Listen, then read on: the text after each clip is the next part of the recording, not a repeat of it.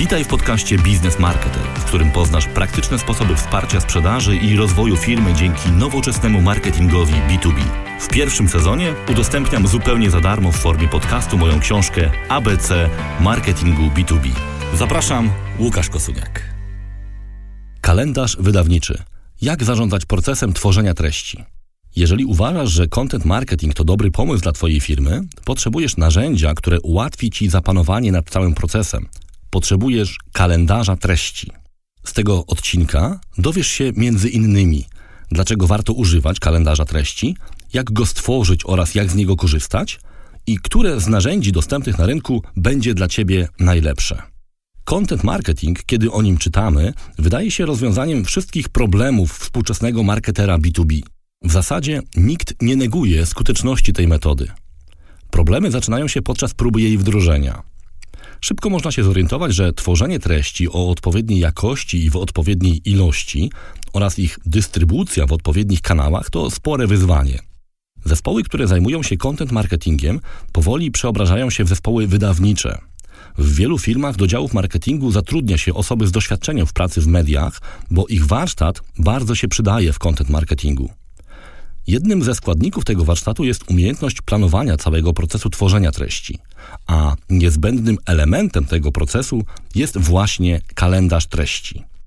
Co to jest kalendarz treści? To dokument, aplikacja lub nawet kartka, na których są naniesione najważniejsze informacje o stanie przygotowania zaplanowanych treści, data ich publikacji, nazwiska osób odpowiedzialnych i tak dalej. Co daje kalendarz treści?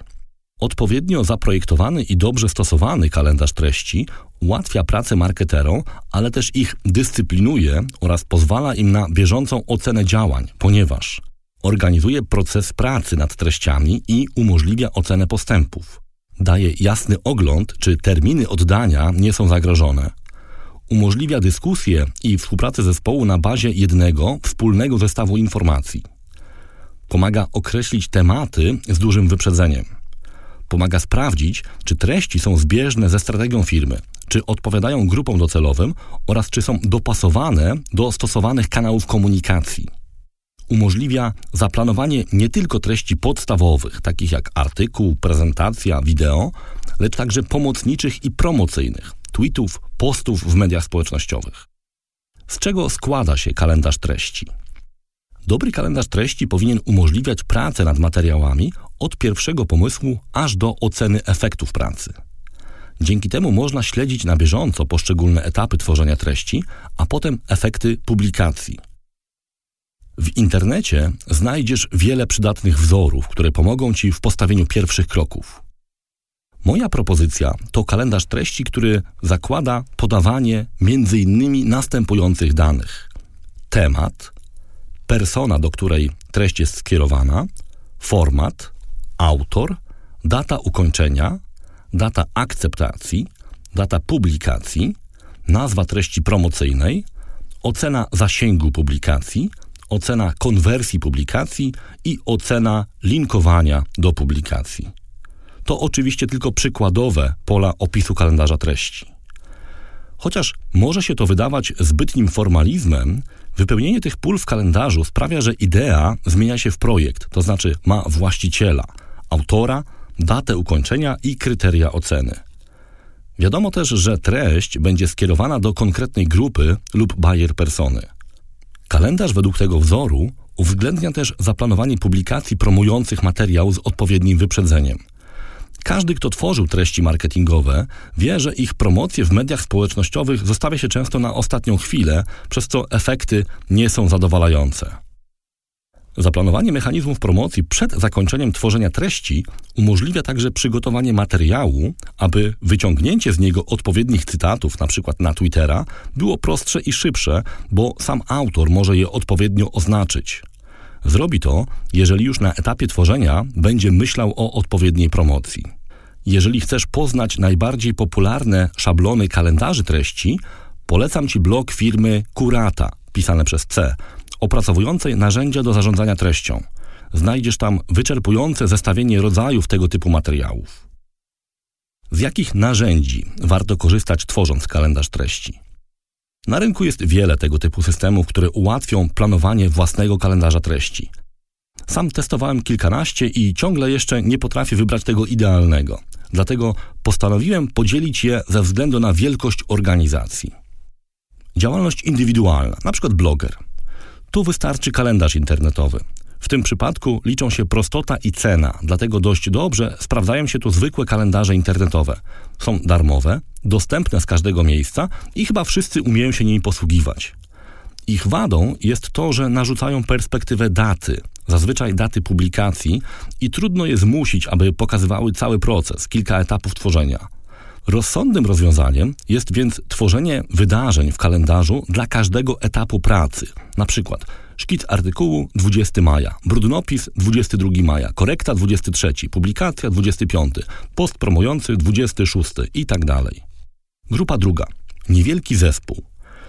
Tu proponuję udostępniony kalendarz internetowy z przydziałem zadań. Na przykład w Office 365 lub w Google umożliwia przypisanie zadania do członka zespołu. Dzięki temu wiadomo przynajmniej, kto za co odpowiada. Niestety ciągle jeszcze nie ma tu kontekstu, to znaczy widoku wszystkich etapów pracy nad projektem. Tablice zadań i projektów. Trello, Microsoft Planner, Asana.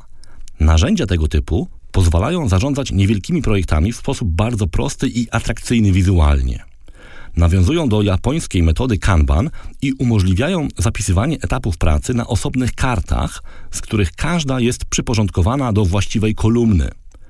Kolejną zaletą takich narzędzi jest to, że oferują one też klasyczny widok kalendarza, który dodatkowo można zintegrować z własnym kalendarzem elektronicznym. Dzięki temu każde przypisane ci zadanie od razu pojawi się w Twoim widoku.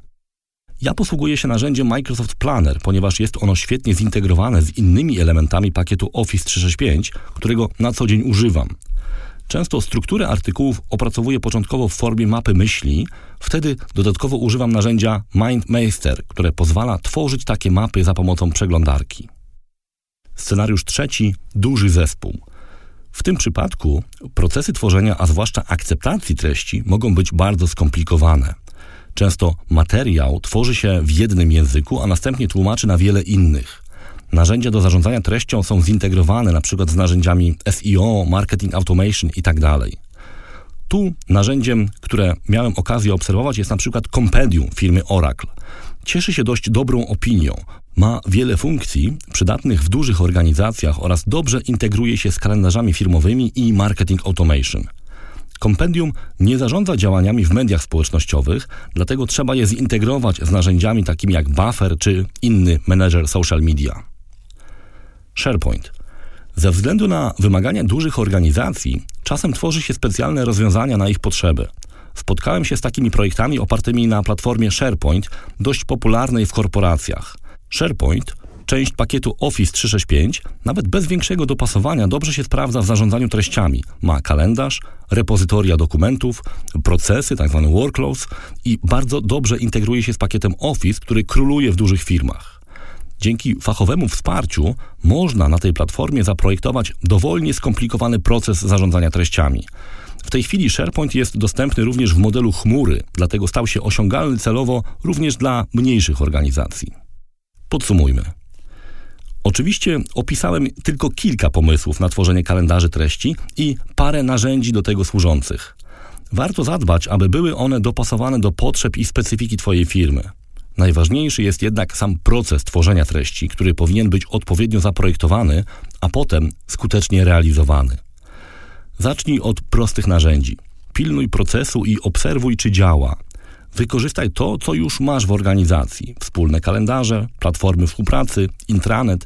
Być może uda się je szybko zaadoptować do nowego rozwiązania.